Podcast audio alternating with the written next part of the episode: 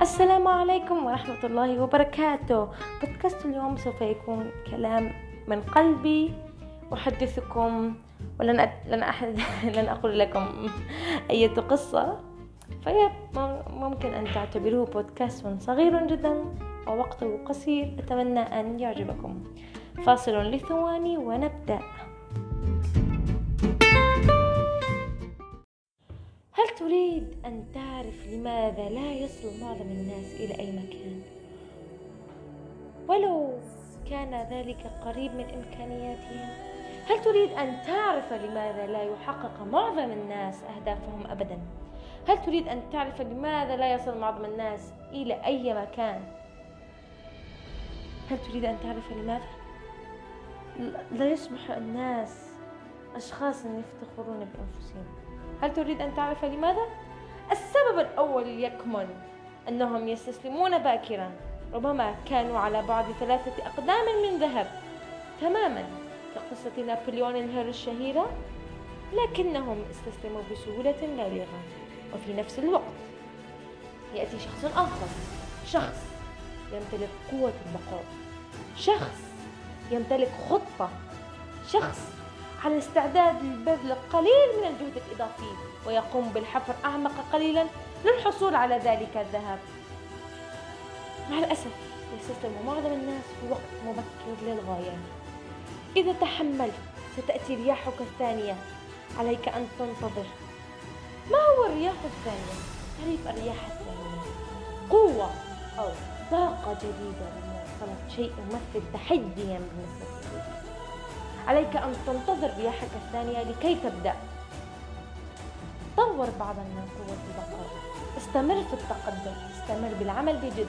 وأضمن لك قوة وطاقة جديدة. مؤكدا ما ستأتي إليك. كل هذا النضال سيكون جزءا من قصتك. وليس شقائك الرياضيين يعلمون بهذا عندما تبدأ بالجري بممارسة لعبة أو ممارسة أي نوع من القتال أو ممارسة من أي أي نوع من اللياقة البدنية أو منافسة أحيانا. يكون صعبا عليك ويكون مبكرا جسديا. يبدو صعبا جدا. أليس ذلك؟ هذا التحدي أتى مبكرا بالنسبة إليك هذا صعب بالنسبة لك وهنا وهنا وهنا وهنا وأكرر.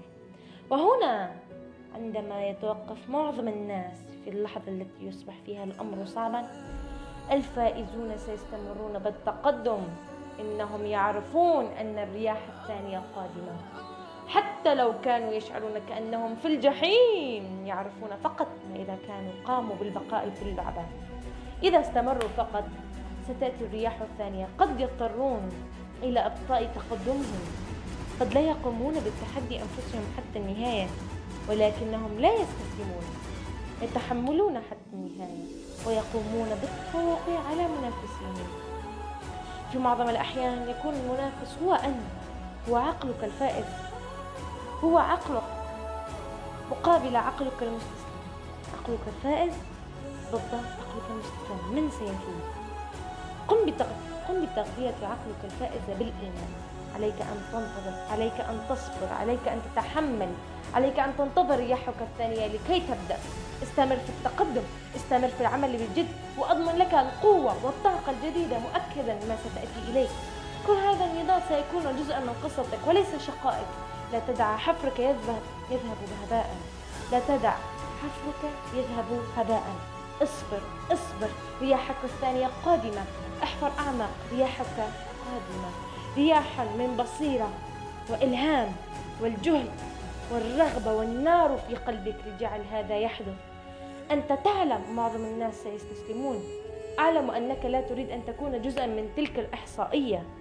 استمر في التقدم. قد تكون أقرب مما تعتقد. رياحك الثانية قادمة. اصبر.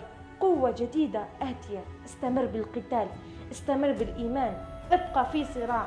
من ثم فز بالحرب.